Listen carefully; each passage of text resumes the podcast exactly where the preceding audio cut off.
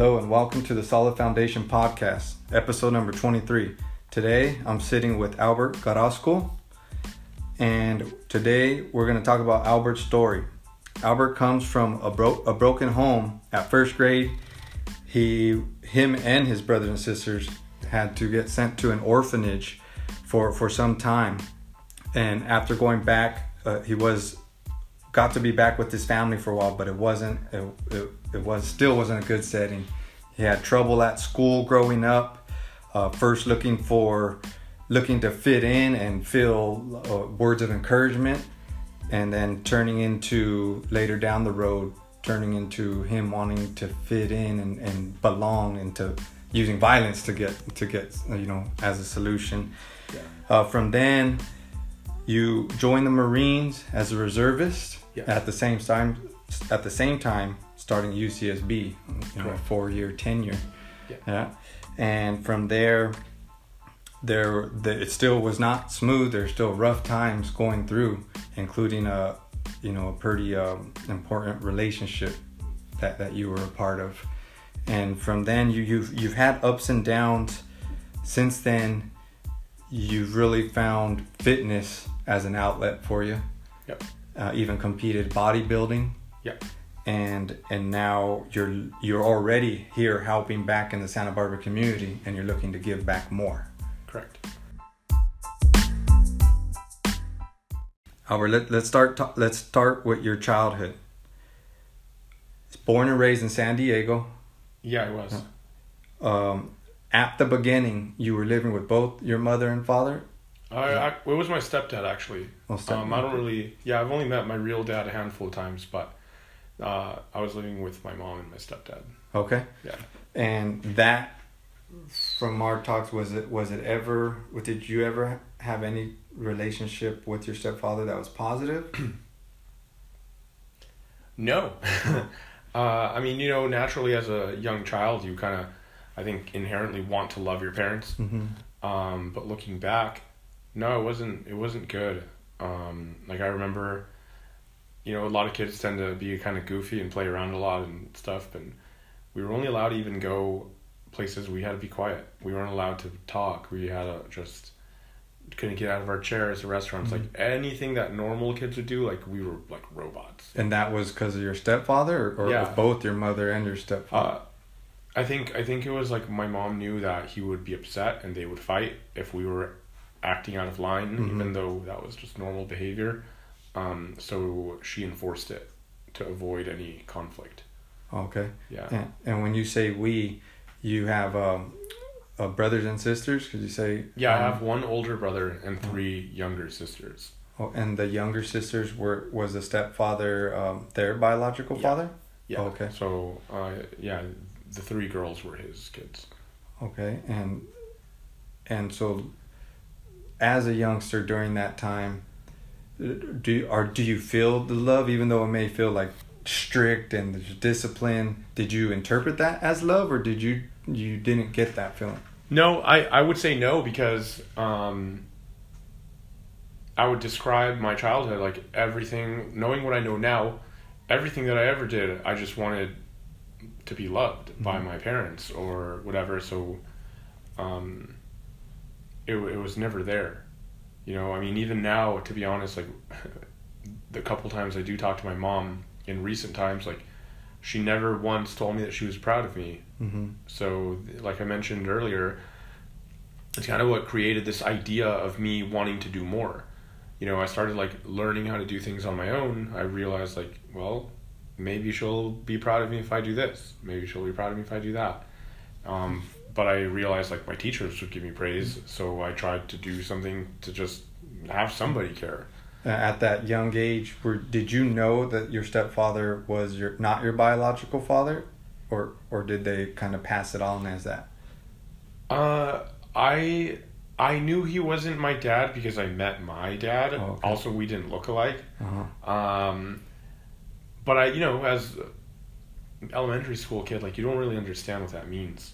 You know, I had no idea how kids were born back then. So, like, like I, I don't know firsthand myself, but w- when I had my son at 17, his mother already had a daughter who was two, which then I I immediately took in as my own. So Yeah. I, I'm I'm the stepfather in this in that situation. So, so I know from that perspective, and um, of course I I tried to be as not try I was uh, she is my daughter. Yeah. Just it's just a formality that um, you know legally she's not, but I always did my best to show her the love and support that I could, and same as my my own children. Yeah. So you know, it, but it was weird to say like, well, when do we let her like actually know? Yeah. You know, so I can. It's great to hear it from your perspective of of how that went for you. Yeah, I mean, uh, on that note, like, probably not until they understand how kids are born, because otherwise we, they're not going to get it. Yeah. You know, because I didn't, I didn't until like uh, It, probably. it was kind of it's just like words, huh? yeah, Just it's like, like, oh, hey, this is your real dad. This what? What, what do you mean? Wait, real? He- They're real. They're right there. like I see them. yeah. You know. no, it makes sense. That makes complete sense. So, what what happened leading up to the the trip to the orphanage? Okay, um, actually, that's a really interesting one because, like I said, uh, the people that know me now, they would have never guessed that this is how I, I mean, the first immediate years of my life, this is what I lived through. Um, and This is first grade we're talking about. yeah, I mean, for, first grade, I was six years old, but this had even started before that. Um, I thought cops coming to my house because of domestic violence was normal.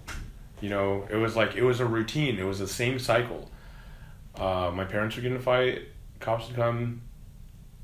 Cops would talk to the adults. Other like other cops would talk to me and my brother, sister, whoever whoever was there. Obviously, some of them were really young at the time.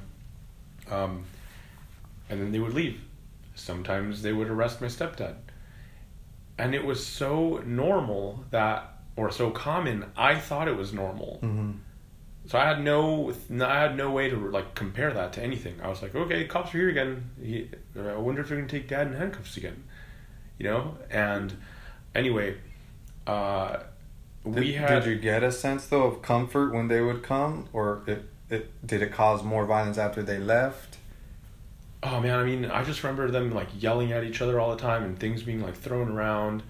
Um, there, there are like some key things that kind of suck that maybe I shouldn't that that I shouldn't ta say right now. Mm-hmm. Um, but some of it, honestly, like I kind of blacked out because it's so long ago, and like I just kind of like wanted to like let go that I don't Mhm. remember some of them. But I do remember that we moved to we, we were approved for Section Eight housing because we were really poor. We didn't we didn't have shit, and so with Section Eight housing, we were able to move into this other community, and we were like instead of being in like isolated apartment house type of thing that we were in Mm-hmm. we were like had really close neighbors. It was like like kind of like a condo type of complex. And excuse me, Mhm. um,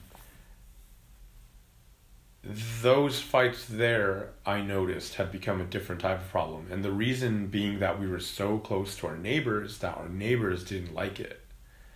Uh, so the cops would show up because our neighbors called, not even because my mom called Mm-hmm. which is funny to think about because at our previous place the cops didn't always come. Basically the cops would come because it got so bad when my mom finally called the cops. But she didn't call the cops every time. Sometimes you just kind of we would wait for it to to be quiet. Mm-hmm. um, but when we moved to this other complex it was very quick. Cops were there all the time. It was like it, it, i could just tell like things were getting different anyway one day there was like a really big fight. And it was bad. It was very physical and i remember being scared. You know i'm like in first grade. And one of the like older guys that used to let me and my brother play with like their train like he had like a little like train thing that Yeah, he built like, train was- set, yeah, yeah. it was pretty cool. I mean looking back i'm like we just turn a thing or whatever like and No. the train goes it's not Yeah. that fancy but it was the whole world back then Yeah. but anyway, he had his garage door open and he was working on something, and he saw it, and uh, he saw my dad, my mom fighting, and uh, my baby sister who could like barely walk at the time. like ran outside to like because I think my mom was like trying to run away, Mm-hmm. which uh, like I said it, that that that fight specifically was really gnarly, and uh, my baby sister ended up getting like tossed, hit her head on like this branch that was like you know like trees have overgrown branches out of Yeah. like the dirt. Yeah, the So she- roots coming yeah, out. yeah, exactly. yeah. So she hit her head on this root, um, because my dad like had tossed my mom, and my mom fell, and in that process knocked over my sister.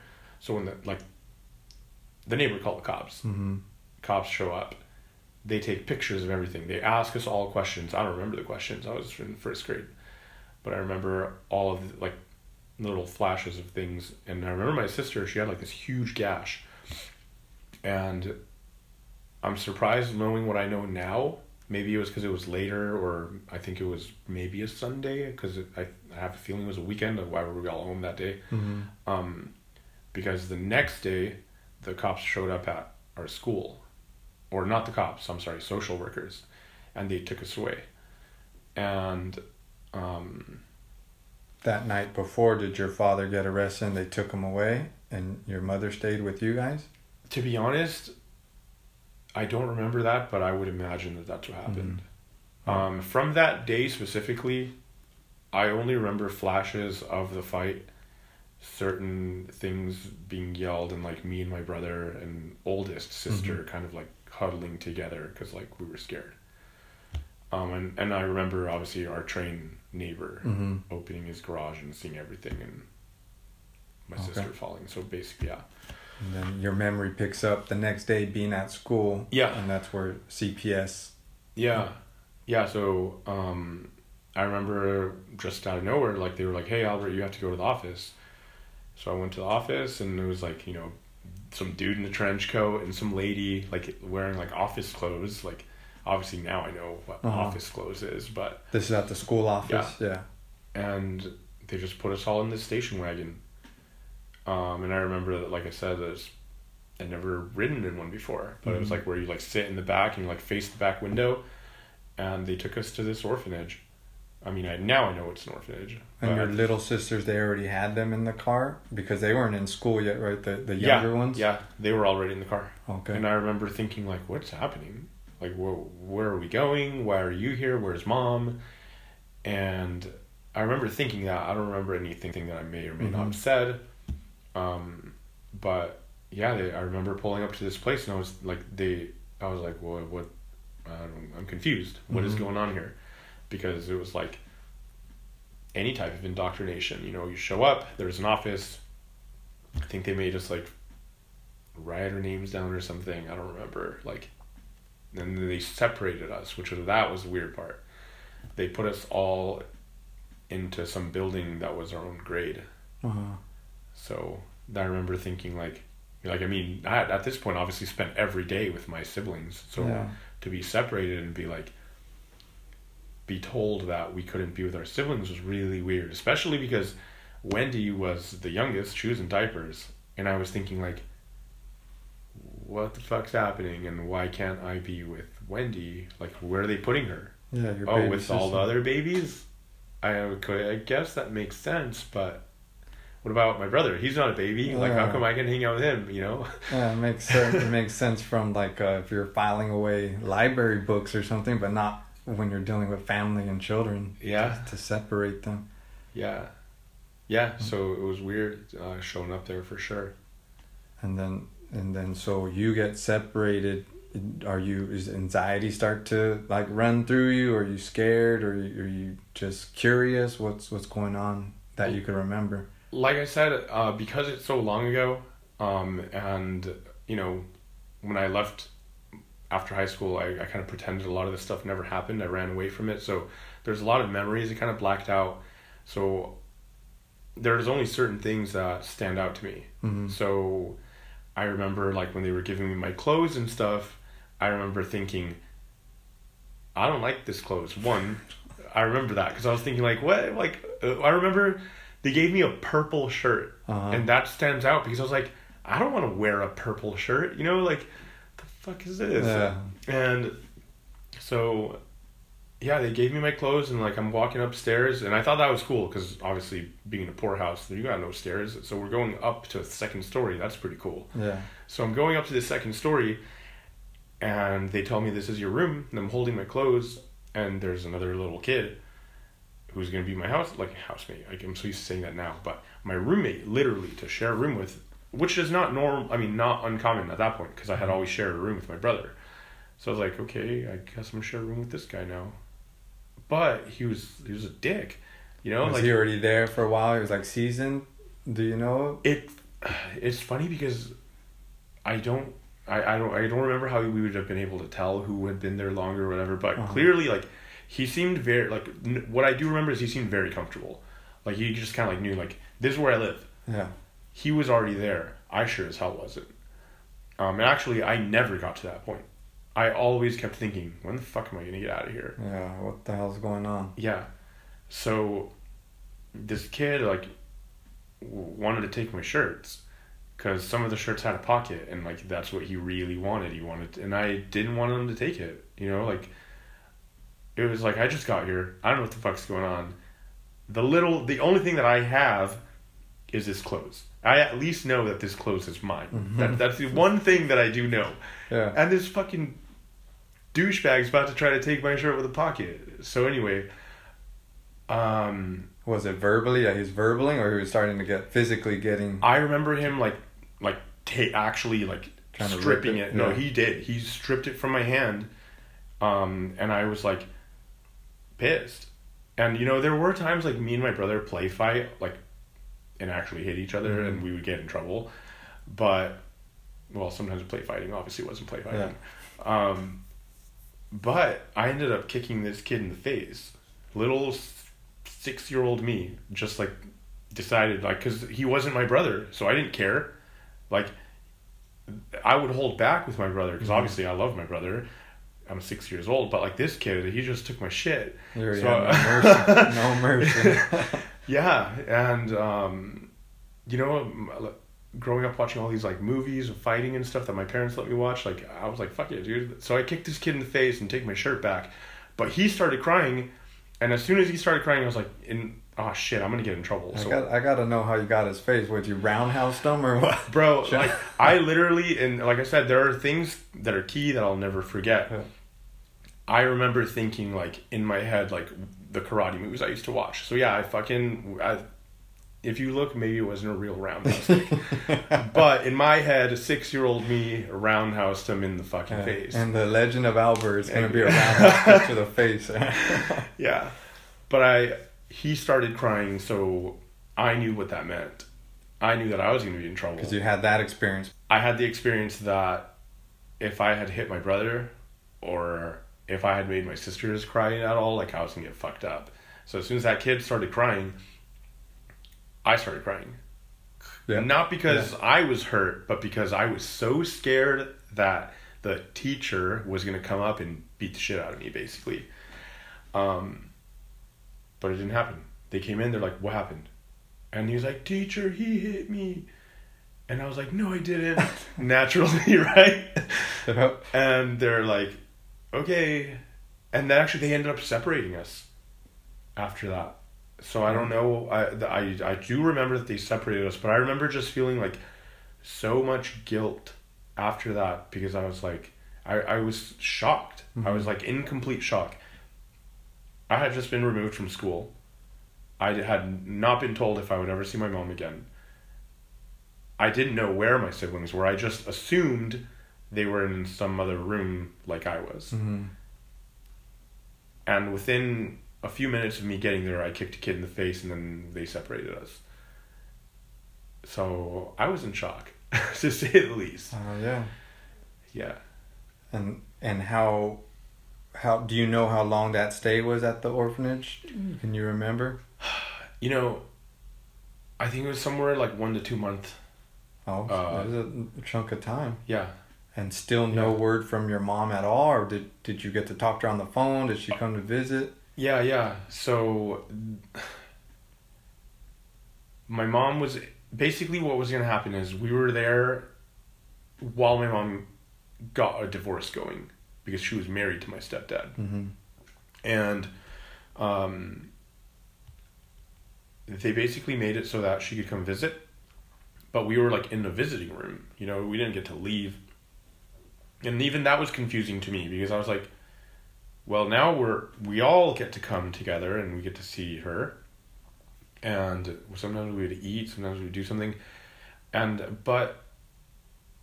It, it was just it was really weird especially because like to some degree hold on let me not get ahead of myself Mhm. it was weird um at one point mm, my sister the middle one because one of them straight up couldn't talk but she was like complaining about her teachers saying that they hurt her Mm-hmm. and she had a bruise and this is something i do remember my mom complained about it and they said she did it That your mom did it? they said that my mom did it during visitation.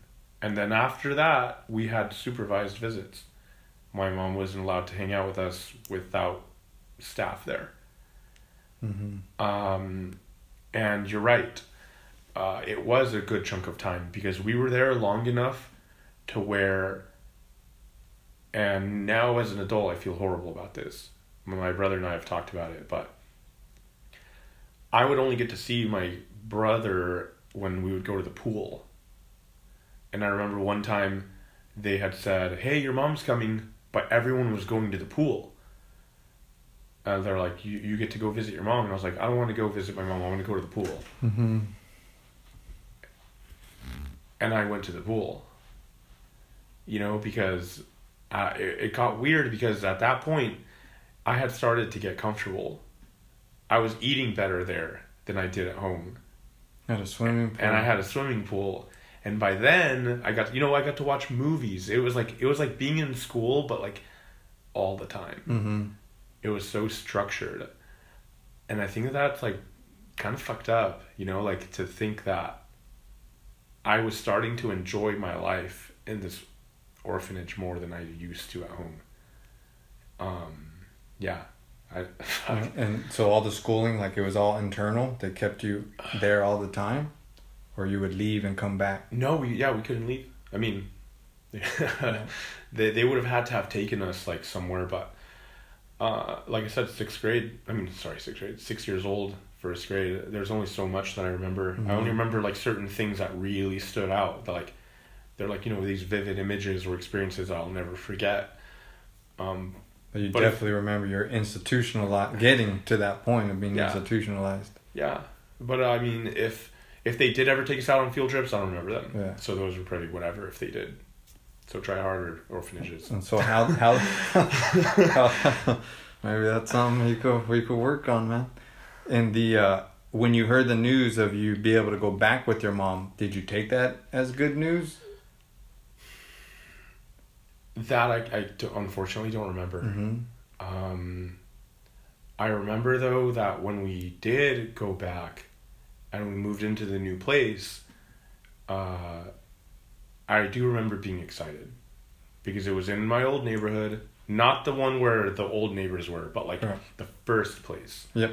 So it was like in this set of apartments behind the house that we used to live in. Yeah. So not at the where the incident happened, not in that neighborhood, but your first home. No, I. Literally, okay. So, in the first neighborhood I was talking about, Yeah. like the house that we used to rent was right here, and literally, like there was an alley, and you could access this like set of apartments right behind it. Uh huh. So we literally moved like a hundred feet away from there, right. which is pretty crazy. We ended up moving back into that house when it opened up, and I lived the rest of my childhood at that first house.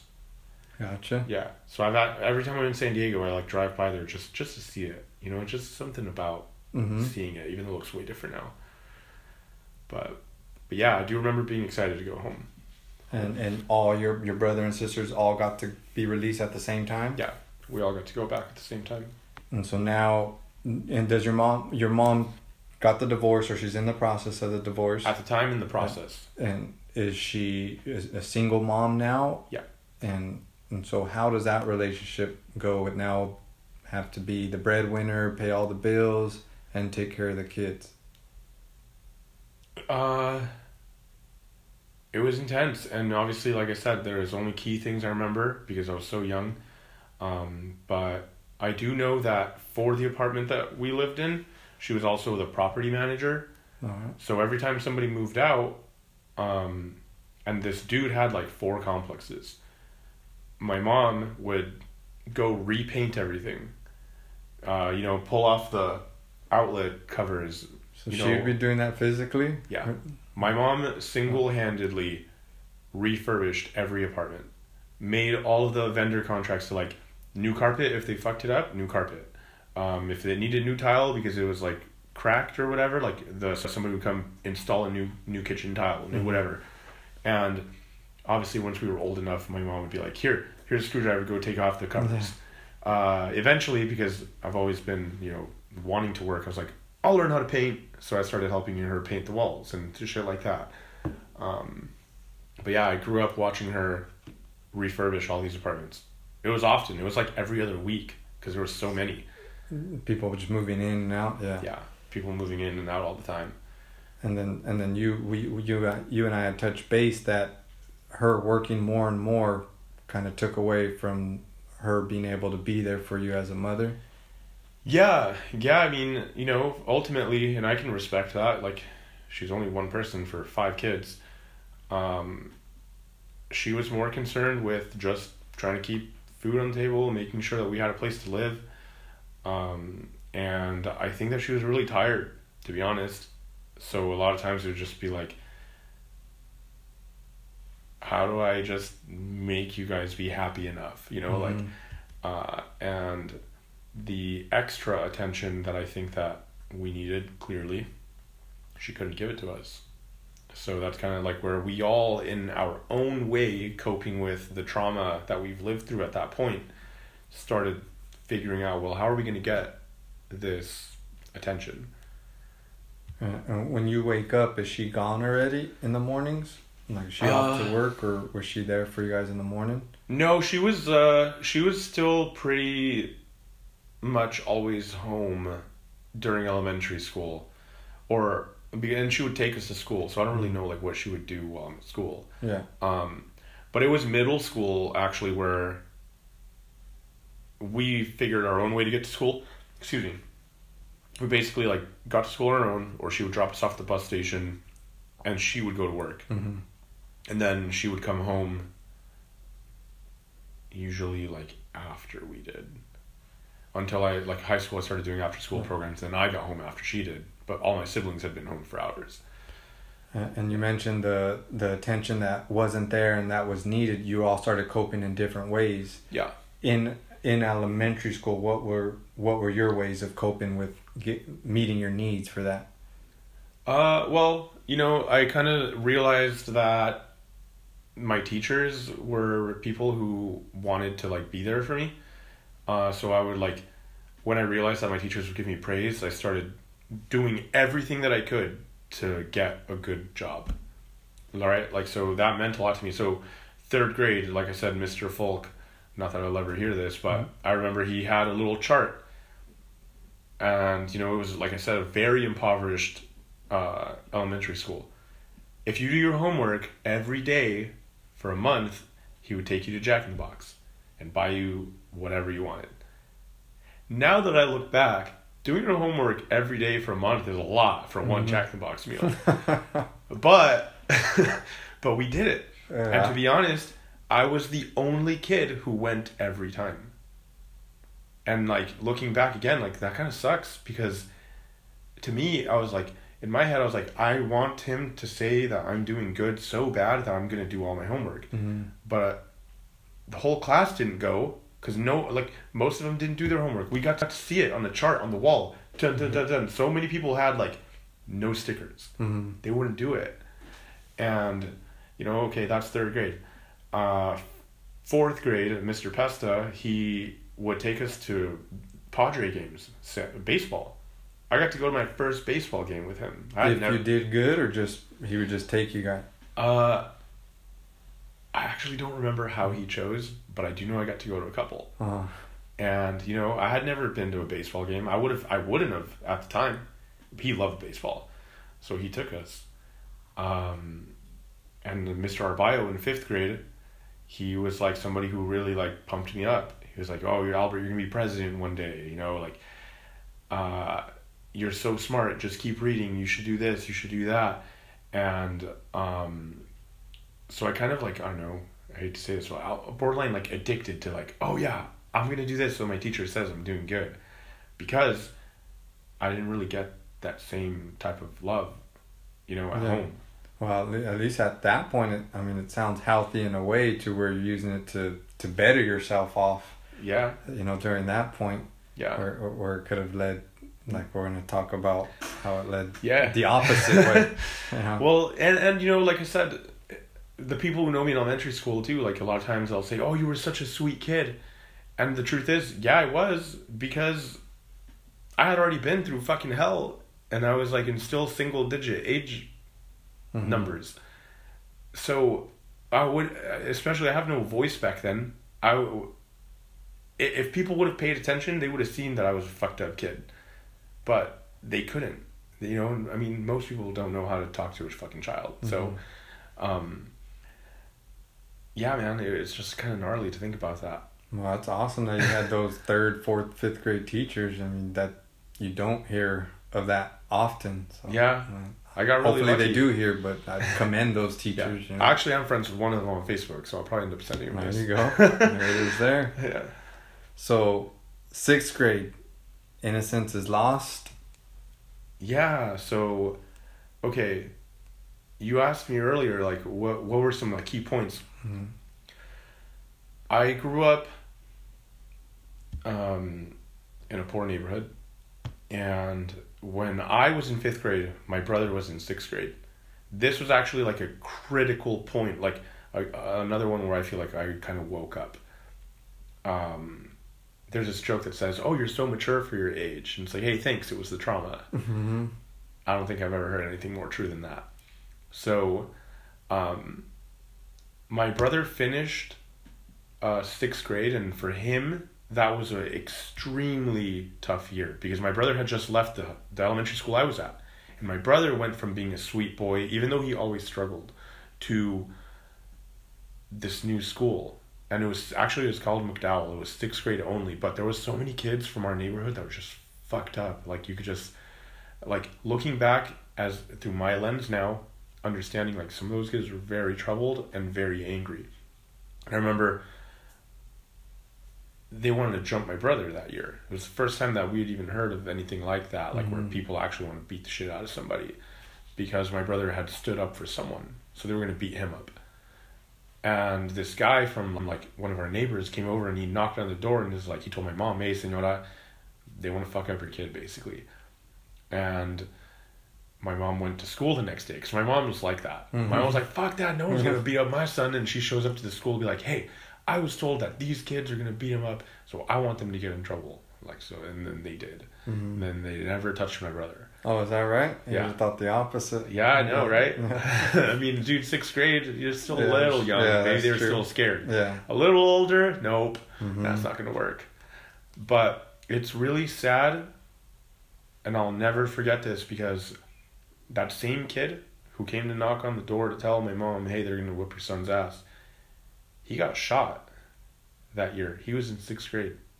He died, and um, you know we hung out with him a few times, and it's funny because damn, I'm like kind of getting emotional about that right now. Um,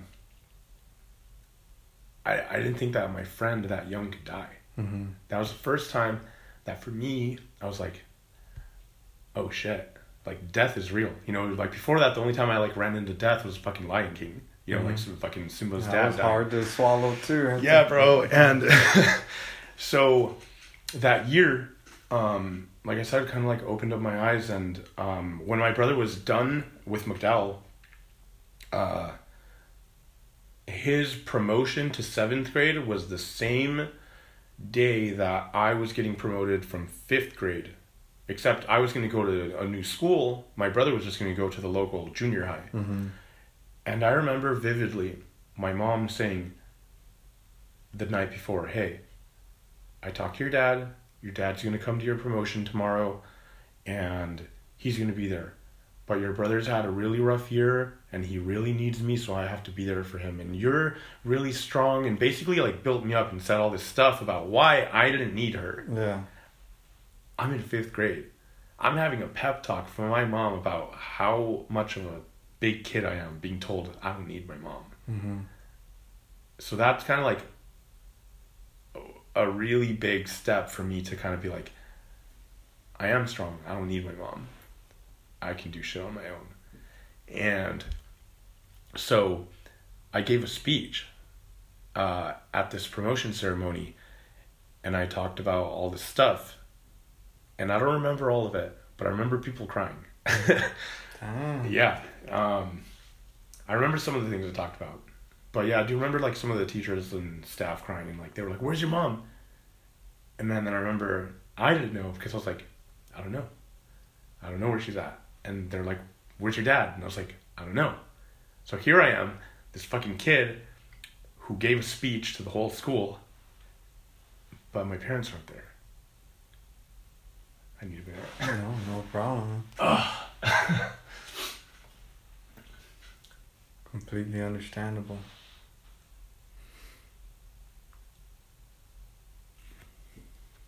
Yeah.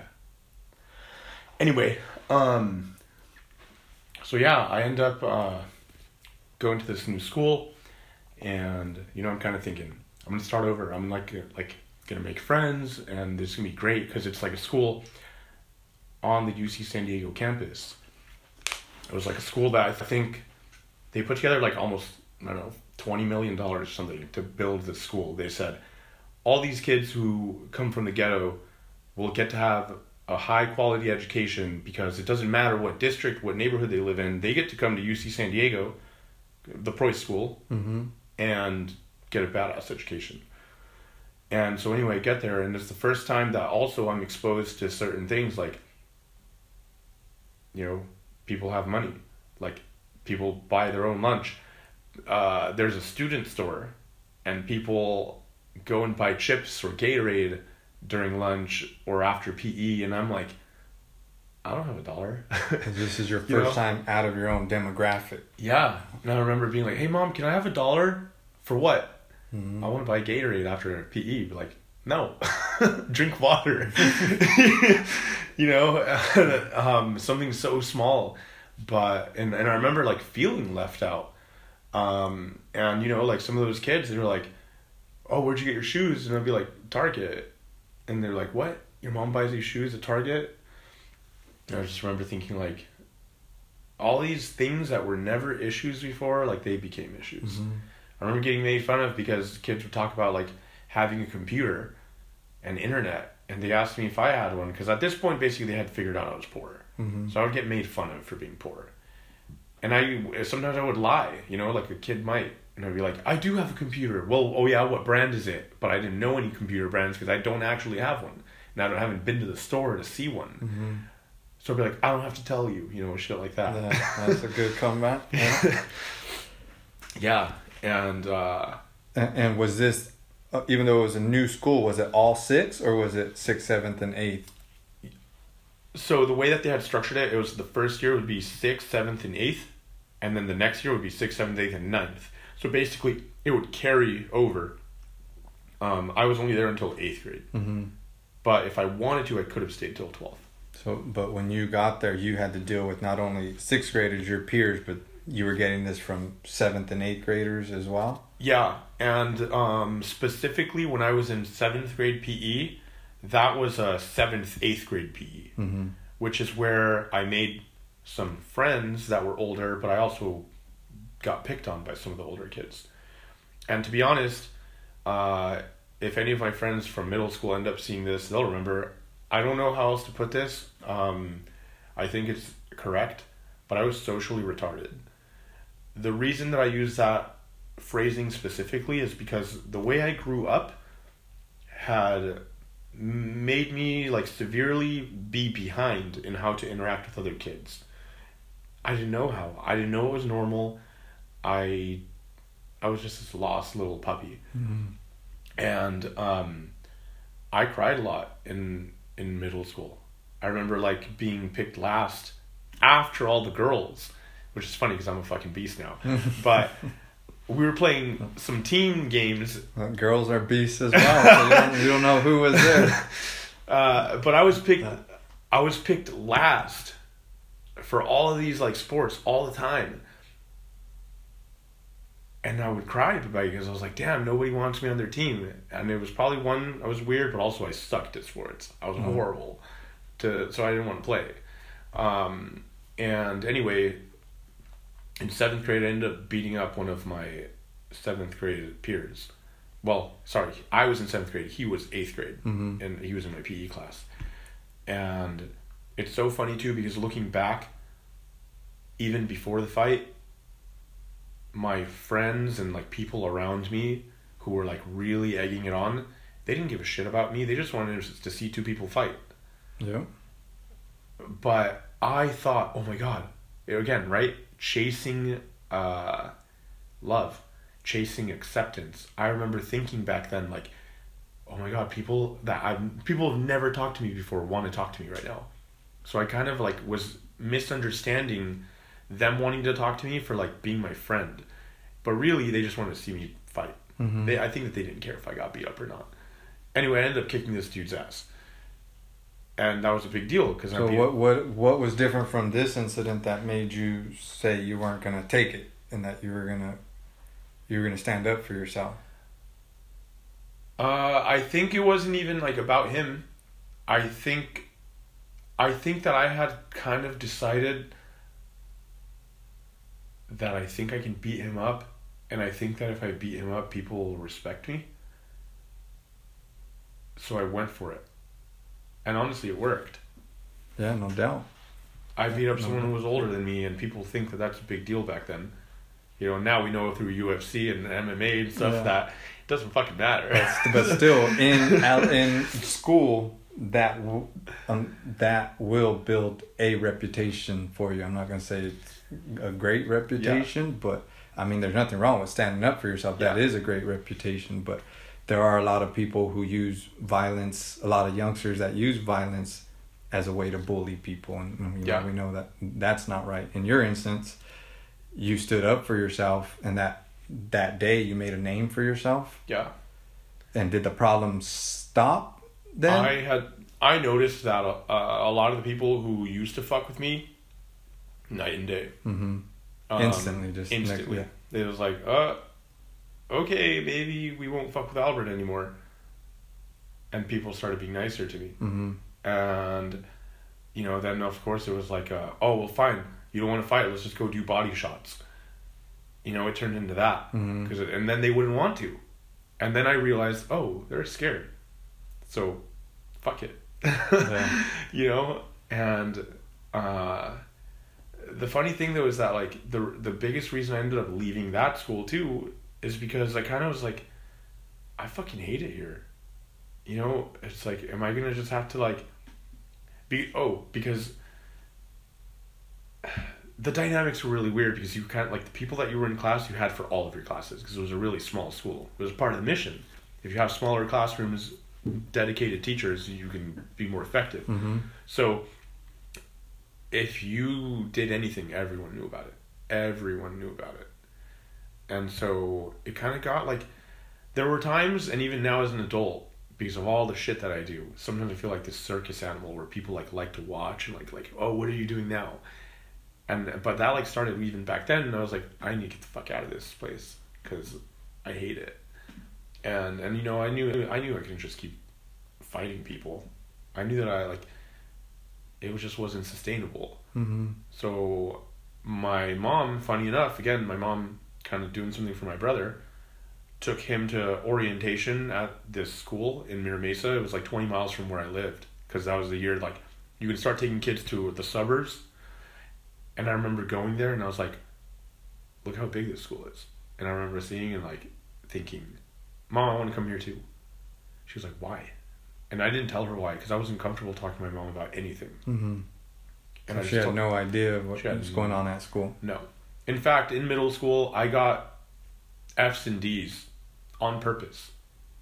Because I remember like thinking, maybe if I get bad grades, because she would always say like, "Oh yeah, you're you're good." Like she didn't even care about my report card because Mhm. she knew I had good grades. I got D's and F's. Her response was, "Eh, it's okay. I know you'll get them up in a progress report." Zero concern.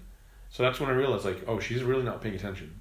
this is on me. Mm-hmm. So I kind of was like, Mom, I want to move here. I want to go to school here too. She's like, Why? And I was like, I, I just I hate it at Preuss. She's like, I thought you loved it. I'm like, No, Mom, I hate it. Okay. And then that's when I moved schools. Mm-hmm. And at, how was that that school for you? Uh, really interesting. so, like I mentioned, uh, the first year as a freshman there, I believe it was the first year that they had changed something in the school board where kids from the district, as long as they were in the district, could go to any high school of their choice. Mm-hmm. So, San Diego High was my neighborhood school, but it's also like a really bad school.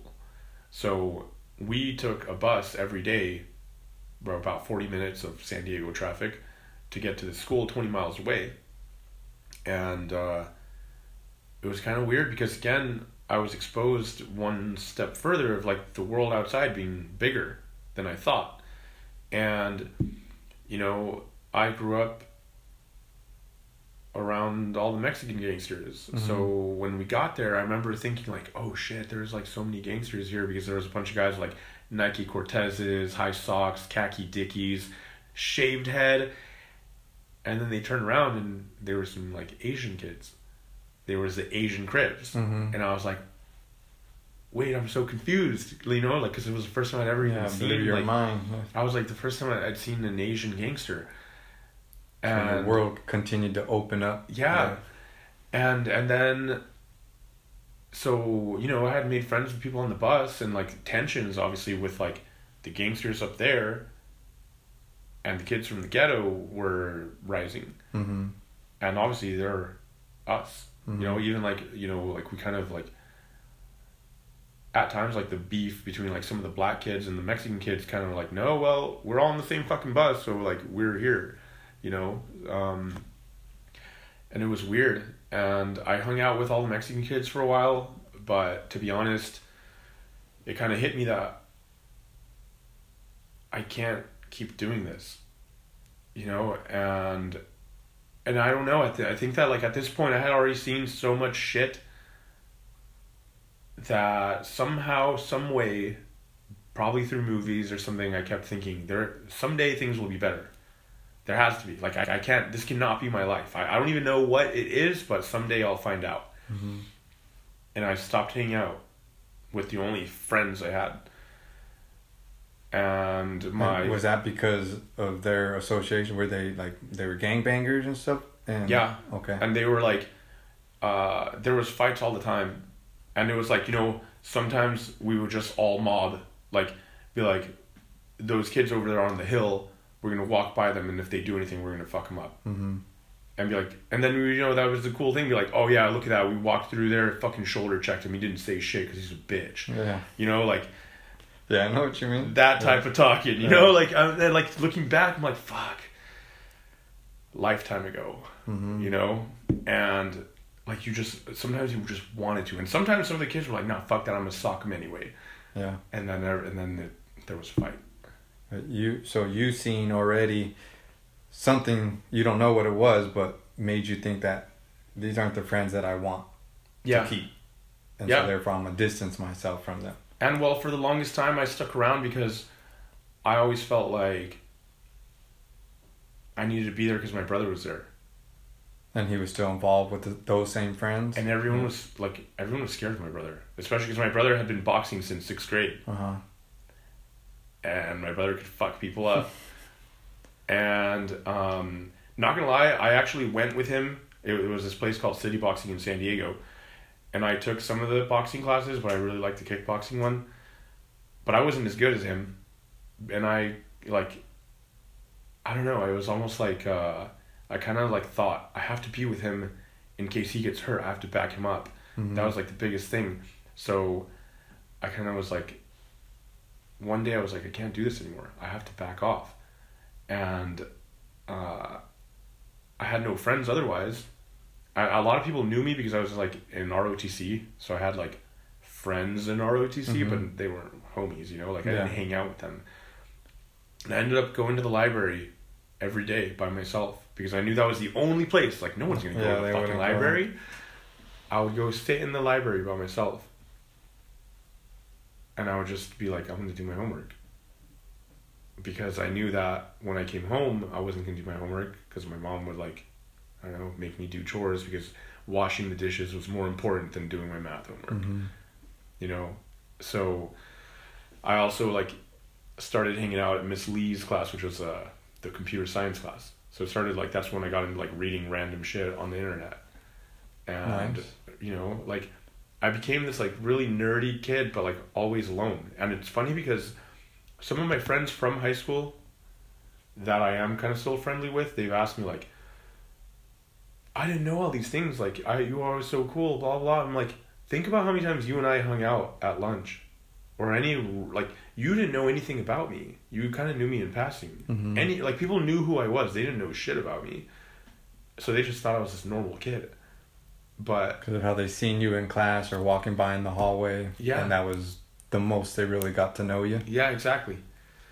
And but yeah, dude, I mean, I was like I don't know how to say it, extremely lonely in high school because I felt like I had nothing. I had nobody. And I couldn't talk to anybody about anything. And the people you related it to, you took it upon yourself to be like, this isn't right for me. And Yeah. so that, I mean, I could imagine, was there, did you think to yourself, like, did you blame yourself for that? It, that's that's a tough question because I'm not sure. Mm-hmm. Uh, I would have to think about that. I, I would have to devote some time to thinking about that. Yeah, yeah, no, that'd be, that's, because that's interesting. Yeah. You know, uh, to because you you made an awesome decision. Yeah. The decision I believe was the right decision, but it's like what baggage. You want to Came know? with Okay. I know what it is. Um, what started to freak me out is that some of the more racially loaded fights that were happening were getting a little too intense for me. Mm-hmm. Um, you know, we're in Santa Barbara, but uh, you know what? I'm not going to say certain neighborhood names. It doesn't matter. Yeah. Specific neighborhoods of specific gangs were getting fucked with up there to the point where they were talking about driving up there to shoot them up.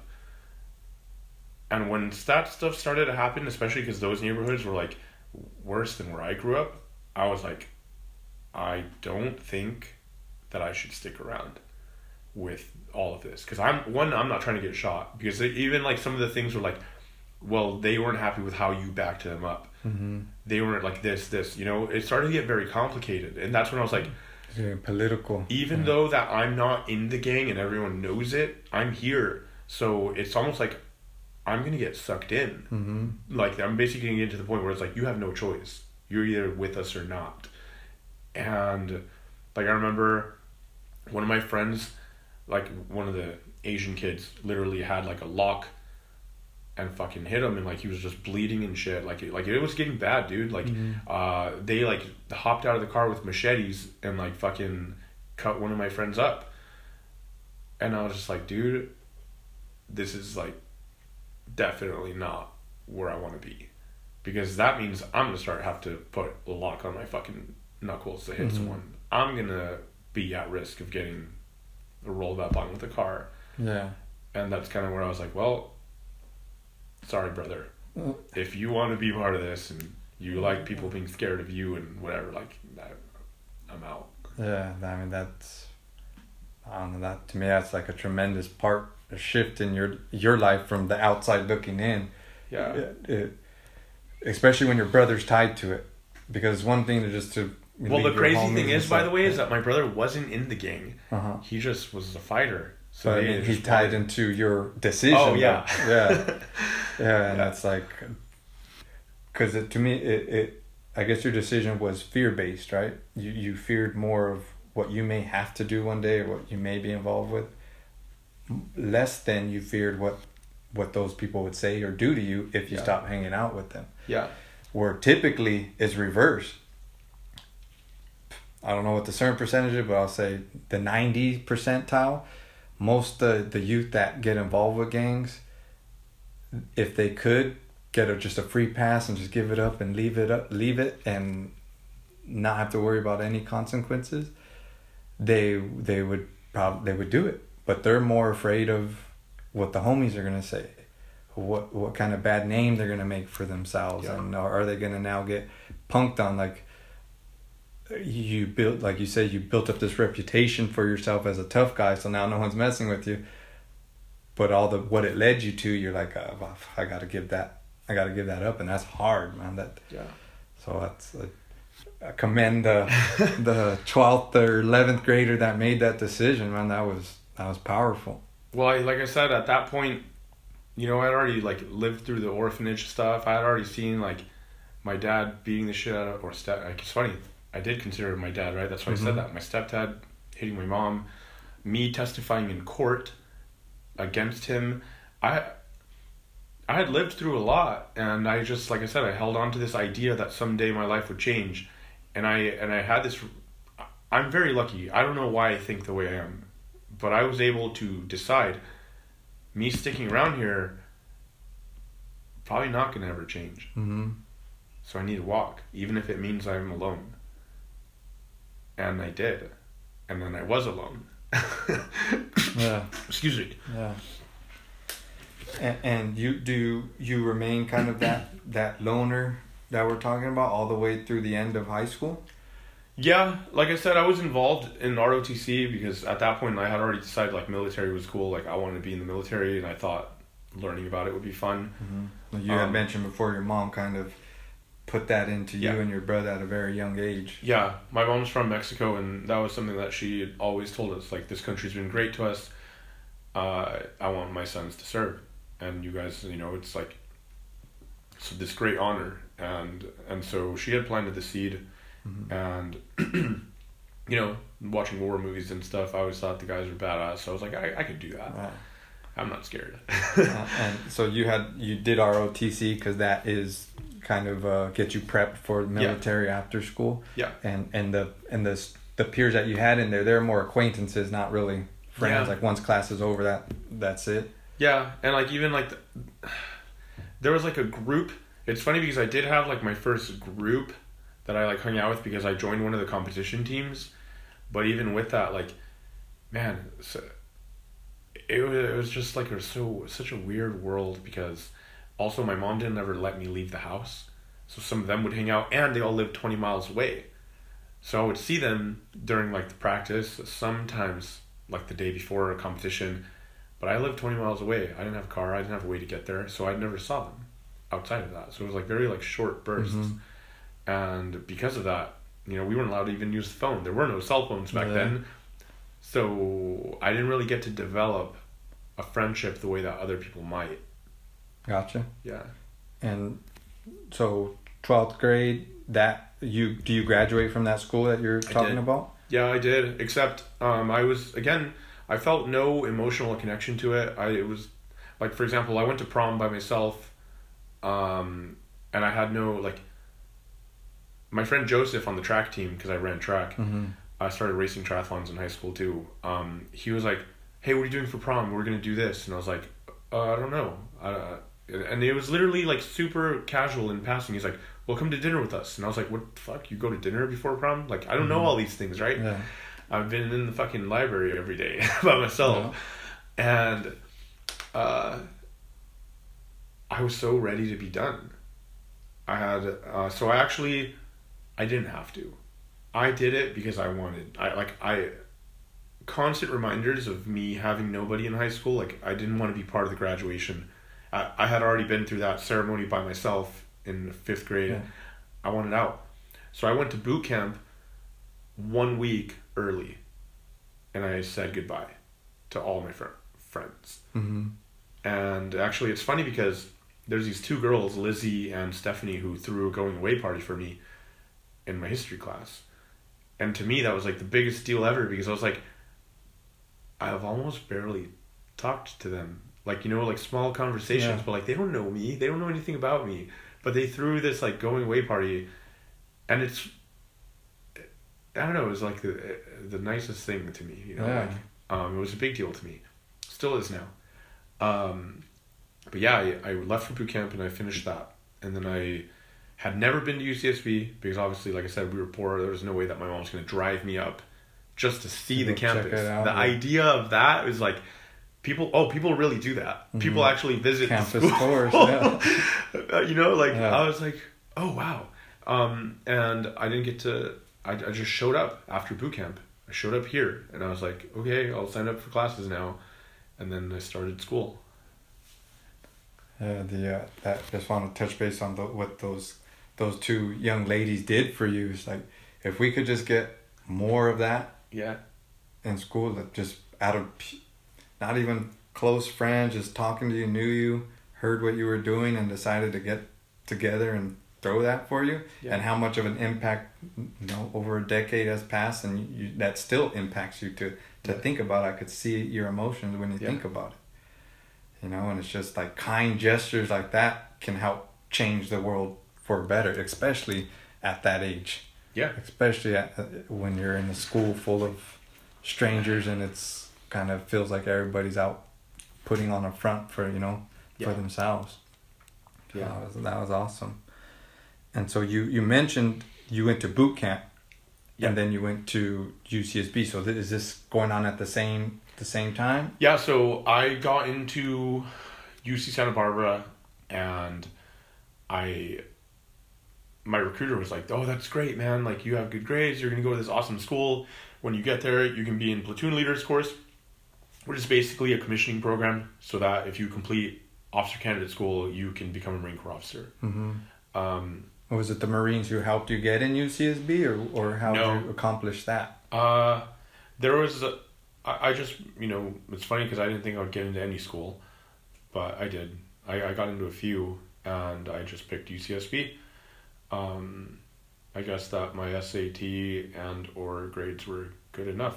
So I got in. and on a scholarship Uh, no, I had um, I had a couple of scholarships that I did get because there's a nonprofit in San Diego that I attended my senior year Mhm. that I applied for some stuff and I won some money. But honestly, I just got. I mean, dude, I, I grew up with nothing. You know, dirt poor, fucking.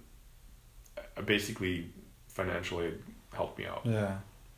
And and so when you say you were, were done, uh, you meant with that school, but you still wanted schooling. That's why you continued your education. Wait, I mean, at UCSB. Yeah, because before that you were saying in the high school you're just like done. You didn't want to go to graduation. Oh, it- it uh, was really- it was more that I was done with like being at that school. Oh, okay. It wasn't that I was done with school. I just like I was like, I have nothing and no one here. For me, Uh-huh. I would like, and for me moving to Santa Barbara, which is funny. Like I felt like I was running away. I thought I had promised myself, I'm gonna go to Santa Barbara and I'm gonna start over and just be my new life for the first time ever. No more family. No more childhood Nothing, trauma. Just, I'm I'm at a new place, and I'm gonna get my degree, and that's it. Well, I'm in the Marines now too, so, um, but yeah, I just I, I wanted a fresh start, is what it felt like. And I had looked forward to that every day in my senior year. I just like was like, this is it. I'm leaving. I'm almost out of here. yeah, and and how did you relate that message to your mother that you're gonna be now leaving home? So, as I could, basically, like I mentioned earlier, the thing where like me and my mom kind of fell off started with that like fifth grade thing, because I started to think and believe, I don't need you. You're right. I can figure it out. Mm-hmm. I'm I'm good. And so I started to get I started to push her away more. And so I there was a lot of friction between her and I. Almost everything like any there was actually times looking back that she kind of fucked with me just for I wasn't even doing anything really bad or wrong. It was just for the fact that like she wanted to show me she's my mom and she's in charge. Like one time I was late from wrestling practice and she told me, "Oh, cool. You think you're on your own time? Like this isn't a hotel. Like you can't go to wrestling practice for a week." And I was like, "The bus was late. I don't care." And you know, it was like shit like that, Mm-hmm. where it like doesn't even make sense. Well, Mom, sometimes buses are late. It's fine, you know. But no, that was like a power trip Yeah. because she knew that I was like becoming too independent. And even to this day, like we, she and I have talked about it, like it's a problem.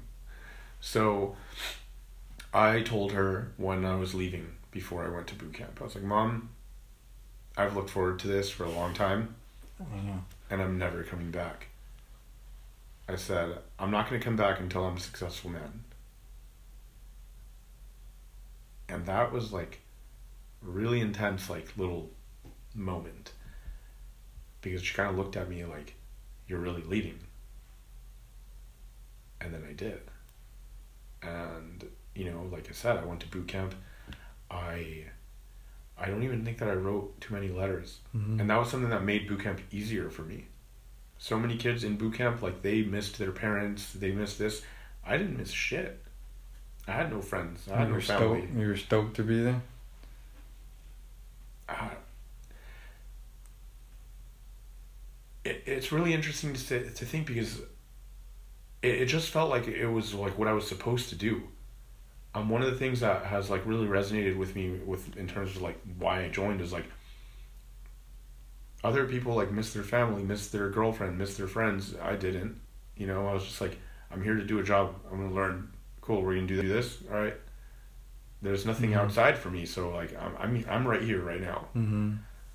Um, so it was almost like weird. It was like I was like the perfect candidate. Yeah. Did you feel that too? Like it felt like it was made for you and these other kids. It wasn't. Yeah, Really because I was like, you guys are weak. Mhm. but but it wasn't that they were weak. It's just that they actually had a life Yeah. that I had no fucking idea about. And feelings and emotions.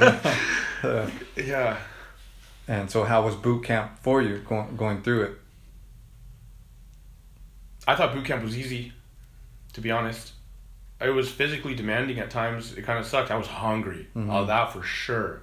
Starving every day. You kind of end up learning like one meal at a time. Mm-hmm. You just stuff your face every chance you get because like you, that's all you're gonna get, and you're done eating at like four o'clock.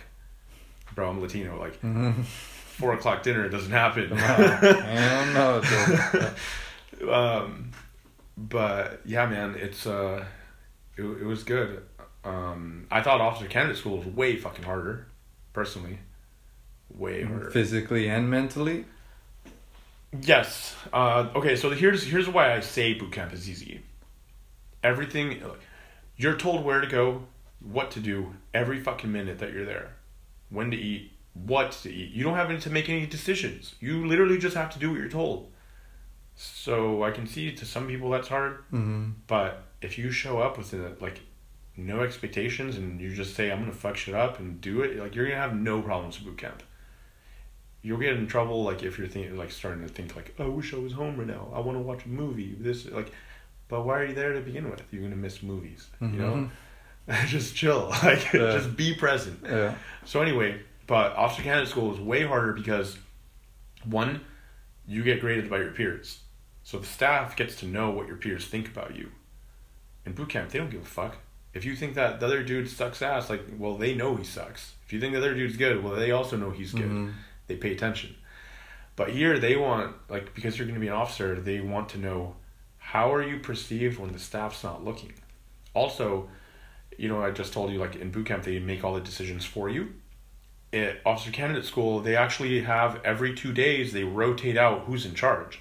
So all of the people going through it, which is like, you know, officers boot camp, they take turns being in charge, carrying out the schedule of the day. The staff is watching, taking notes, being like, ha, you fucked up. We're late. We're 20 minutes behind schedule because you can't fucking move people around. Mhm. No one respects you. No one listens to you. That's why we're late. It's not because they're like, you know what I mean? Like, it's Yep. so much more intense.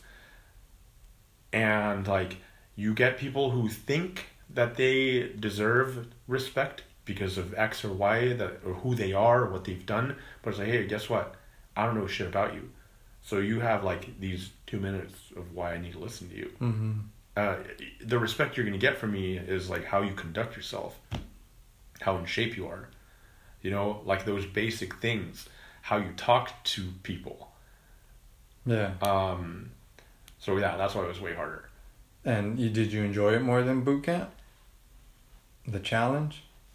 I did because that was uh, to me. So they split officer candidate school into two programs. The first one is juniors, um, and then the second one is, is considered seniors, and it's way harder. Juniors was almost like a crash course. It, it was more fun. We went on a fucking helicopter ride, like shit like that. Mm. It, it was almost like they wanted you to come back. there are oh there granted there is a commission program that's ten weeks for people who already finished college, but obviously because I was in school, I didn't do that one. Seniors was really hard though, and but I do feel like I belonged there, because I got to really spread my wings for the first time, and I got to see myself in a leadership role, and I also got to tap into some of my own like more badass side because I remember some of the kids that were struggling because you don't have to stay there. I would talk a lot of shit. I'd be like, "You don't deserve to lead Marines. You can quit and go home." Because after week 3 you really can quit and go home. And I would talk shit. I'd be like, "Go home, bro. Why are you here? You clearly you want to be here. You suck. you didn't prepare." Like, so, yeah. And again, though, it was easy too because at the even though it was really hard, and I started praying to God to help me get through it. At the end of the day, I I was I felt like I was meant to be there. Mm-hmm. And and at this point, did you already know that you were doing all this, but you would be a reservist, or were you? So the idea was that I was going to commission when I finished college and be an active duty Marine Corps officer.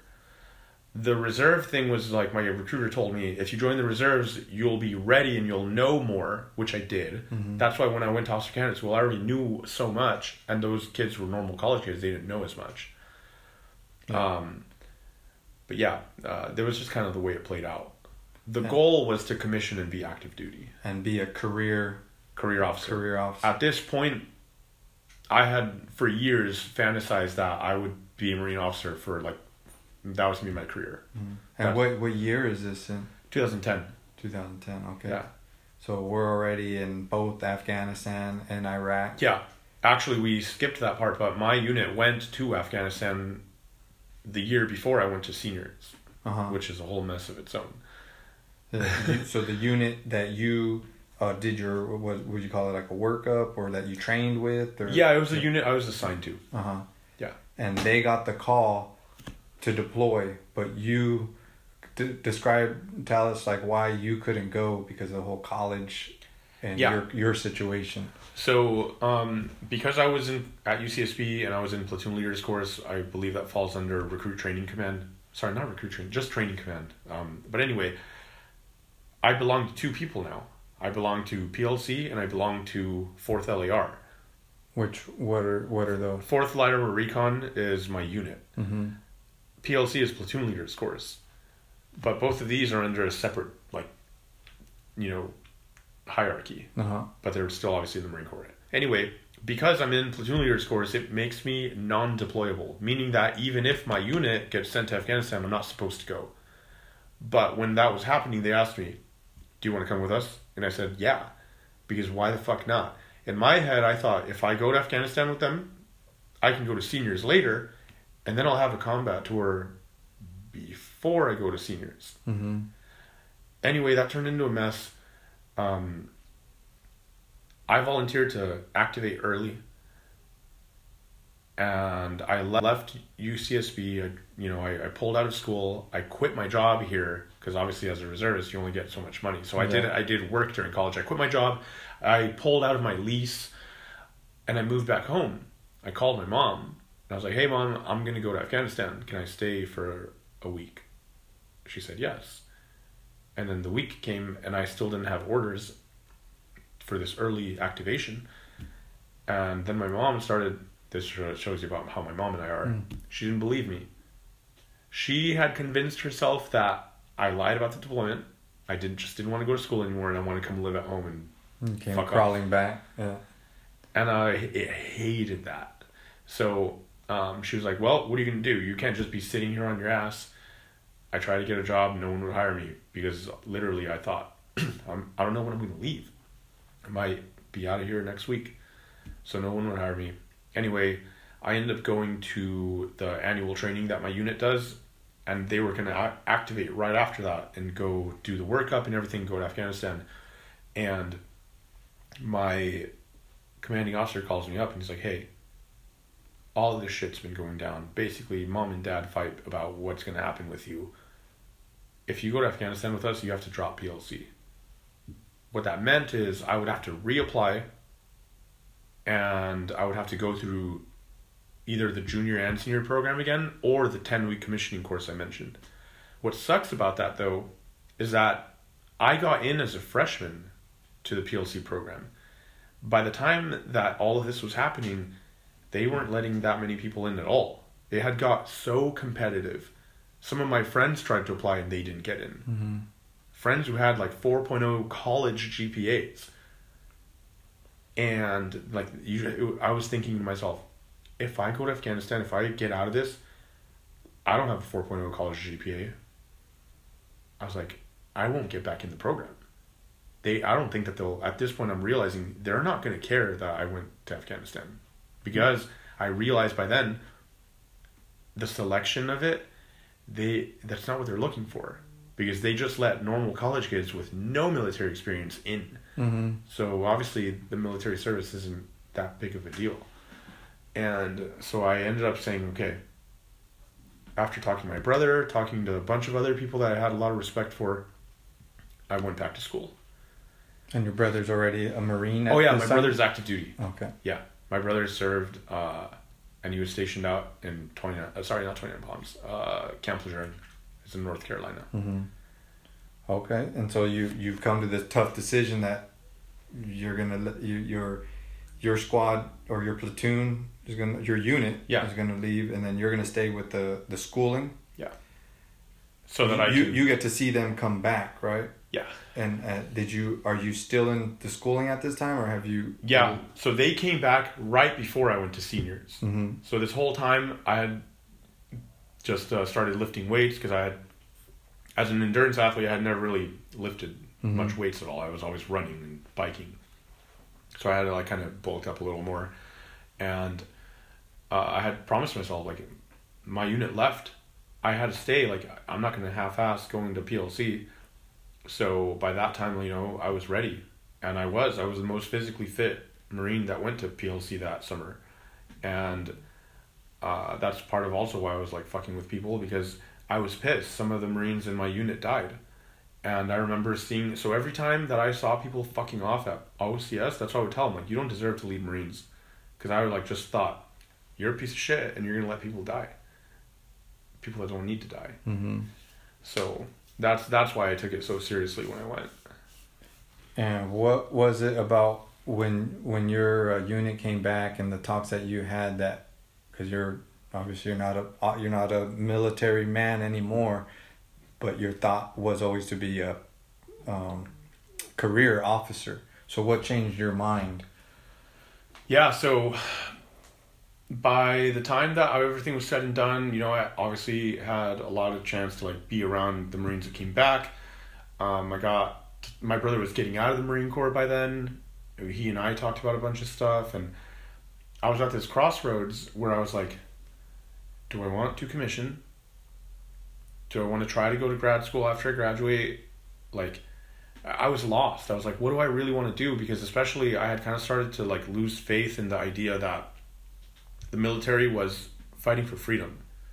Something that I grew up hearing and believing, especially San Diego was a huge military town.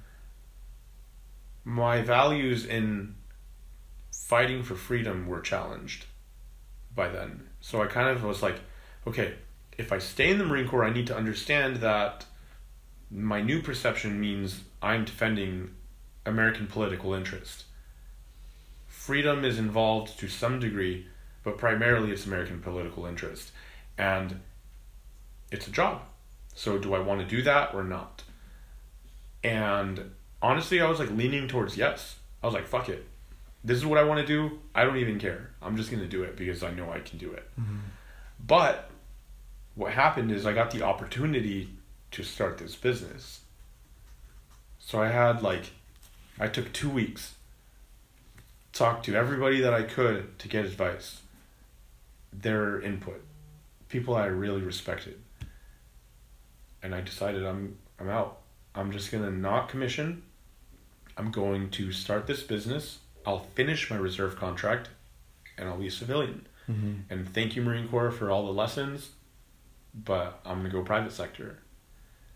Which I dealt with a lot of survivor's guilt for a long time, um, because especially because I was like, you know, up until now I thought I was gonna be a Marine officer. I didn't go to Afghanistan.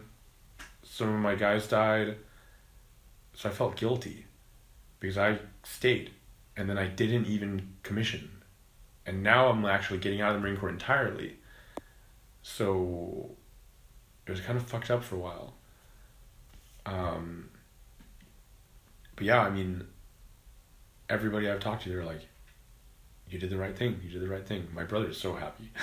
and us as civilians, from what you're saying, makes sense why you would have that guilt.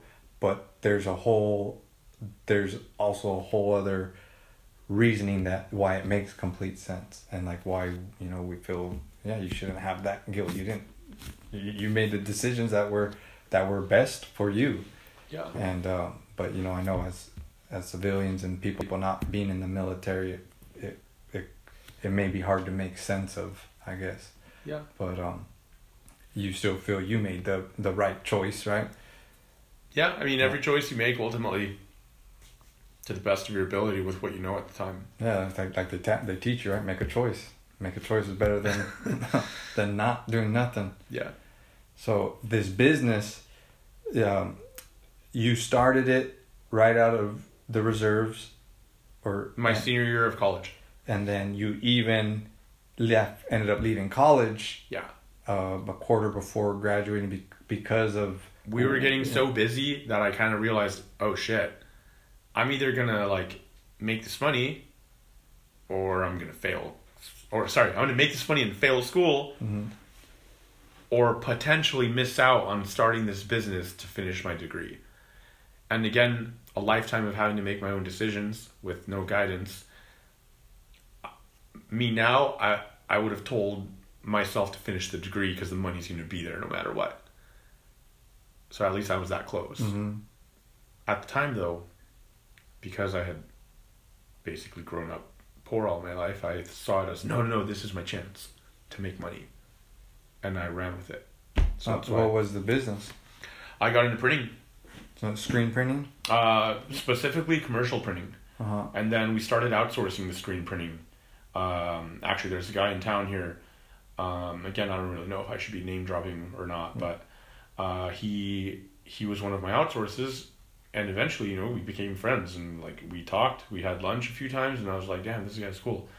And then we ended up, uh, I ended up branching off because I had a partner in the commercial printing, and then he and I created the screen printing company, and we just went for it. Mm-hmm. We started screen printing in 2012. So, and I pretty much did that ever since. And and you that business you continued on, and but when did you start? Did you start bodybuilding at the same time during the business? No, No? no, no, no. That's really new. Oh. Um, actually, uh, during a huge part of the startup life, I, I did I wasn't fit at all Mhm. because I kept telling myself like, you know, I became a workaholic because I was like chasing this dream of just got to make money, just got I to mean, make money. sounds like you're kind of an all-in guy, or leave it behind. yeah, I am getting a lot better at balance Yeah. now because I I'm definitely good at doing multiple things now. Mm, but yeah, I, I I would say there was a point in time where like up to now I, I was very obsessive is what I'll call it. Mm-hmm.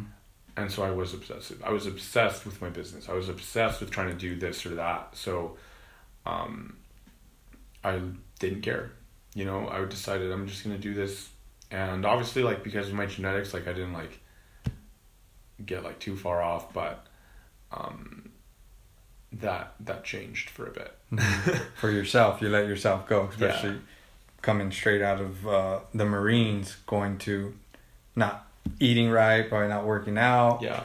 and just Yeah. dedicating yourself to the business. Well, like a lot of people don't know this, but in the beginning of that company too, I lived in the back of my shop because I kind of was like, you know what, I don't want to pay rent, so I lived in the back of my shop Yeah, makes sense. and to save money. And yeah, like I, I didn't care about what I was eating back then. I would just eat whatever. Yeah. Yeah. And then before you knew, did you s- gradually see you slipping, yourself slipping, or did you- woke up one day and it's like, what the hell happened? Looking in the mirror. Mm, yeah, one day I was like, damn, I'm getting out of shape now. You know? And uh, so I started I started to like get myself together again uh, for a brief time. Mhm. And so anyway, uh, So since we're in that part of my life, I I had got to this point where I was like starting to even examine what the fuck happened in my childhood. You know, I was like I I need to do better. And I didn't have a car because I sold my car to start the company, but I would walk from my shop, which is pretty far, to AC4 on Fairview. Mm-hmm. I w- it would take me like an hour to walk there.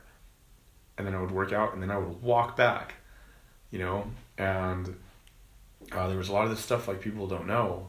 Um, and anyway, I ended up starting to date this girl and, uh, you know, it was like, I kind of thought like that that relationship was like a big deal and I thought it was like everything.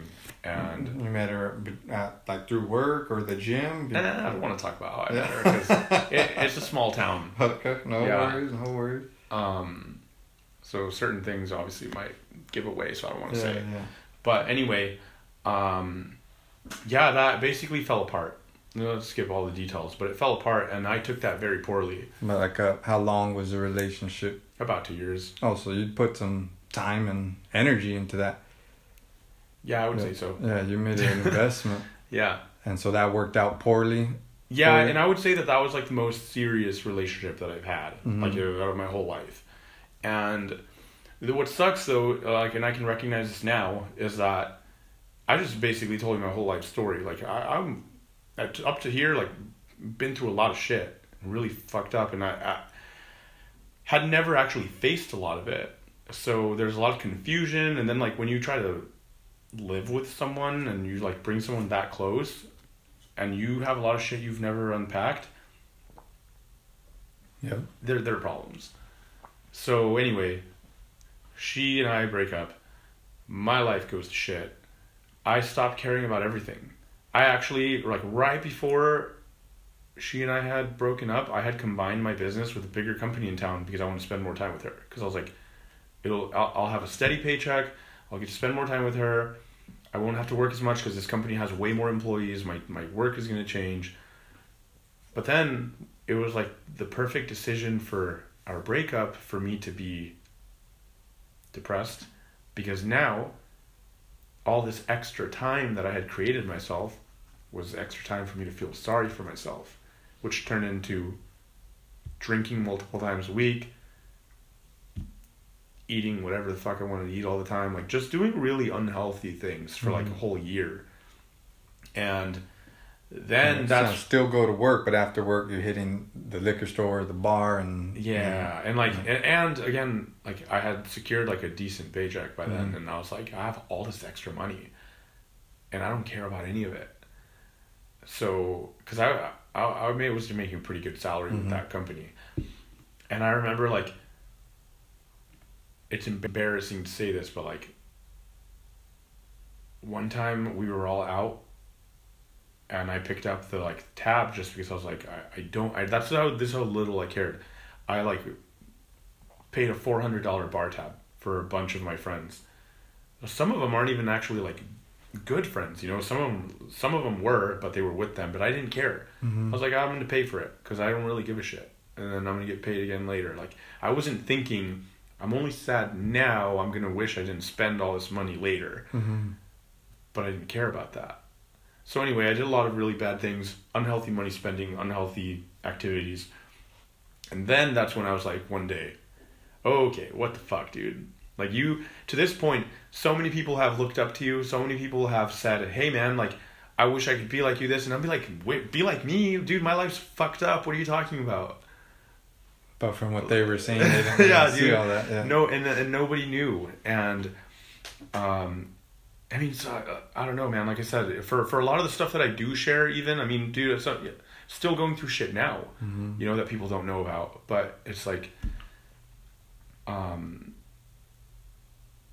it, it's really interesting to see like uh, like what I hear people say about me. I'm like, oh damn, you you think like my life's perfect or has been perfect or I don't know. I don't like where.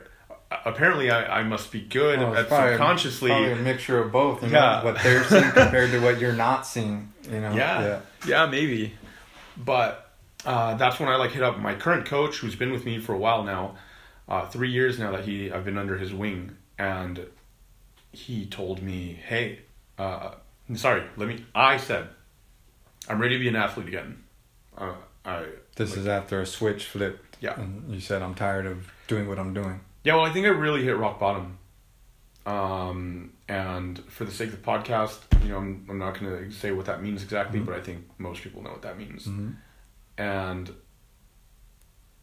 I was just like, I, I had to think about it and like make a decision. Like, you're going to keep feeling sorry for yourself and be a fucking nobody, or are you going to tap into who the fuck you've been your whole life and fix it?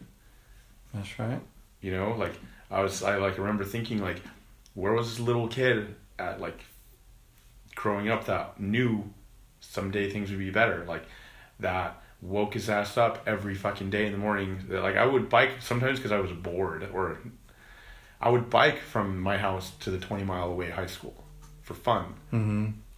So, you know, uh, yeah, I just kind of woke up, and I was like, I need. That's when like my like true healing is what I'll call it. So after that, when I started training for bodybuilding, it's kind of like slowly getting me to like more than me, you know now. Mm-hmm. And my coach is a huge part of that. I mean, he and I had plenty of conversations on the phone.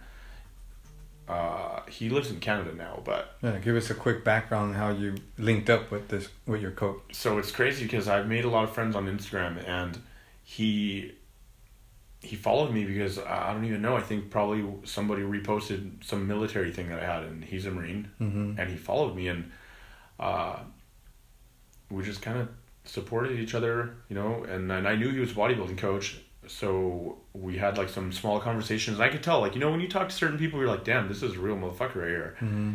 and like yeah, over time now I know because he's been through some shit too. So now that makes sense. Like you usually you kind of know when someone's been through shit, Yeah. and uh, yeah, I told him I'm ready to be an athlete, and he just said, "Cool, let's go," and we started training, and yeah, I competed a year and a half later, um, and now that's been two years since that competition. So All, been all the online coaching, like through messaging and phone calls. yeah, yeah. Oh. I mean, obviously, like he has provided a platform, and um, I've continued to educate myself so that I can understand his platform better. Obviously, I ask him about questions all the time, but like I am a very, because of my upbringing, do it yourself, Mhm. and I'll always read further into things. So that's kind of how that went. And so, 18 months, you go from rock bottom to upstate on stage competing bodybuilding. Yeah, and obviously, I w- that was a physical transformation. Mhm. Um, but my mind and heart weren't quite there yet. But it had started. It had Fitness had have- started the process. Yeah, I did. So tell us about that because I mean that that's one of what our uh, nonprofit Solid Foundation one of their core things is fitness. Yeah. Because of the therapy that that comes with it. Yeah, well, um, when it comes to lifting specifically, it's one of those things where you, you ever hear the phrase like if it looks like a duck and quacks like a duck, it is a duck. Mm-hmm. Well, this is a place where that doesn't apply, I think, because some two people can be benching, they have the same weight. In theory, they they're doing the same thing. They're both moving the weight up and down. They both have the same thing. They're both getting a pump. But it actually takes certain key principles to take it one step further. And and that's what I meant where like to me training is very meditative. In which has been weird during quarantine because I haven't lifted now in fucking what three months Mm-hmm. when I was training six days a week. Yeah. I feel you. um, yeah, yeah, I've lost ten pounds, so it's been like kind of interesting. But anyway, um, it's I I started to kind of like have these like you know just moments with myself where I'm like, you have to be here, you have to put up or shut up. You know, when you're on stage, you know, this is the crazy part about bodybuilding. A lot of people who haven't done it, I feel like they don't understand. But when you're on stage, the only thing that matters is how you look. That's it. So no one's gonna ask you, hey, wait, you won, but do you bench more than that guy? It doesn't fucking matter. Mm-hmm. It's just, does your chest look like you bench more than that guy? Where you see it every day. Some people like try to stack on weight and like do one rep maxes and like all kinds of shit. Like, it's like, okay, but are you training to post out on Instagram or are you mm-hmm. training because you're trying to build muscle? Like, I, I'm mm-hmm. not sure what you're doing. So anyway, it, it's been a huge ego check for me, and and as I've continued, it- you know, it's everyday process. And every day that I show up to the gym and I train, I'm like, what am I going to learn about myself today? What am I going to learn about training today? Am I going to go all in or am I going to fuck up? And then it's like, did I even eat to allow myself to go all in? Did I mm-hmm. sleep to allow myself to go all in? Am I being annoyed by something that's petty? Something someone said? Something someone did to disrupt my training? Why? You know, all these things. Like, I'm having a bad day, so like I had a shitty workout. Next thing you know, you had a shitty workout for two weeks because you had a shitty day. Like, what does that mean? It means you're not coping with your shitty day or the things that make your day shitty properly. Mm-hmm. So, in the chase for a solid workout, I have been able to reevaluate other parts of my life and kind of like make sure that they don't fuck with that. Because you you've known, learned, and trained yourself that they're all linked. Correct. yeah, Uh, exactly. well, that's deep right there. Yeah, man. Uh, hopefully, you know, hopefully we could get that message out there more. yeah, uh, I, I. That's that's what I'm hoping to do, you know, and and I love it. So And and now you're you're are you your plans stay live Santa Barbara? yeah, so uh, obviously we met because our mutual friends thought we should meet. Yeah. Um, I also want to create a little something that is fitness based, bodybuilding based, Yeah. really. Yeah, uh, yeah. For some of our youth. I mean, you know, some people want to do MMA and fighting and all that, and like that's great. Yeah. It's not my forte. Yeah. Oh, everyone has their Uh, own. yeah. Uh, and but I know that some kids out there would love to learn about this. And So- and I remember you and I talked um, even before we prepped for the podcast, but a couple weeks ago when we first got linked up through our through our friend mutual friend Jefferson. Yeah. That um I know him through jujitsu. Yeah. How do you know Jefferson? Motorcycles. Motorcycle? Alright. Yeah. Uh, and he he linked us up. I, th- I I I've thanked him for that. I also rolled with Jesus the other day. Oh, yeah? too. Yeah, Yeah, so that's we got, we got to chop it up a little bit. Yeah. I love Oh. that guy. When we were talking, you had mentioned there was a certain um, age kind of that you wanted to start with, right? Yeah. And was that middle school? Yeah, Yeah. so I'm thinking sixth grade, Uh huh. especially because of what I said. Like in elementary school, like I feel like it's just a little too young. They haven't quite like I don't know. There's like almost an innocence, you know. Yeah. Um. In sixth grade is like I don't know what it is. It just seems like something switched. Well, I think it's the environment you get thrown into from elementary. Like you said, elementary, you're all with the same kids in the same class. You look forward to recess. Whether you have friends or not, you could probably jump into a game. No one, it's not, you Yeah. know. But then you get thrown into Yeah, middle it's almost like they're more high. cliquey. Yeah. It's all a lot like I like I said. What happens over that summer? Mm-hmm. People get cliquey all of a sudden. People are like so appearance based.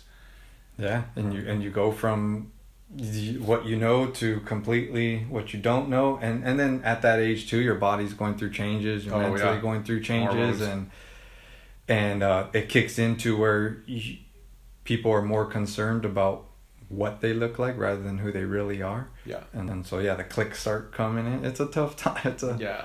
so I could see if you if you know you are able to link up with some some youth dedicated to to do that, you you can definitely change the traje- trajectory of their lives. Yeah.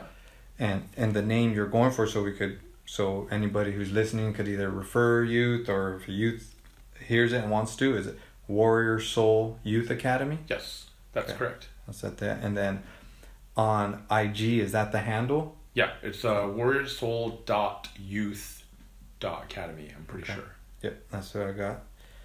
All right. Well, I know as we continue to move forward and Solid Foundation starts to be able to open its programs back up, I hope to work um, either in a referral way with you or bring you in as a guest and help me Yeah. with uh, with the fitness portion of our program, but also as a mentor and leadership. There's a lot of things that you've learned through your experiences and have been self taught that I know can help Yeah. the the youth. Yeah, I'm all about it. You know, I don't I don't see us needing to compete really. Yeah, You know, well, at all. There's Like- there's plenty of youth to help. So Yeah, don't- exactly. don't need to compete. Yeah, and I think I I just wanted to point that out specifically because a lot of people think like, oh, they're like too close to what I'm doing, whatever. It's like No. you know, we all have the same mission, the same goal, and Yeah.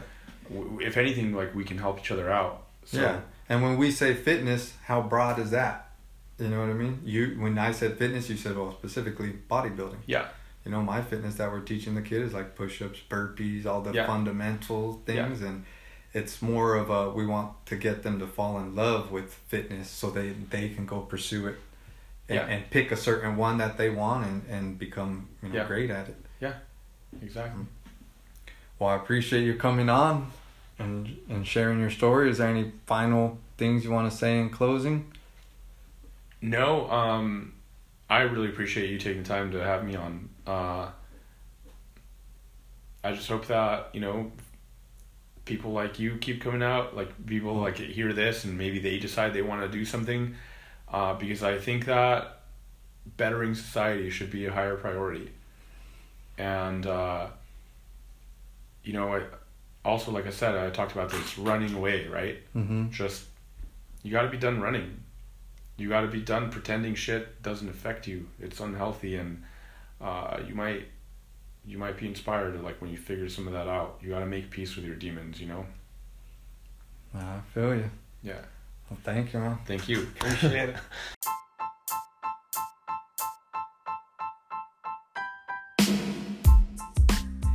Thank you for listening. If you found value in this episode, please share. I also want to let you know that Solid Foundation classes will be allowed to open again very soon. Well, at least I'm hoping so. If you're a parent that wants your kids to gain confidence through work ethic, martial arts, fitness, and family values, email me at gilbert at solidfoundationssb.com. If you're a teen and are interested in joining our program, hit me up as well. Other than that, you can find me on IG at Regalado Gilbert or on TikTok at solid underscore foundations. All right, that's it for me. Have a good one and take care of yourself.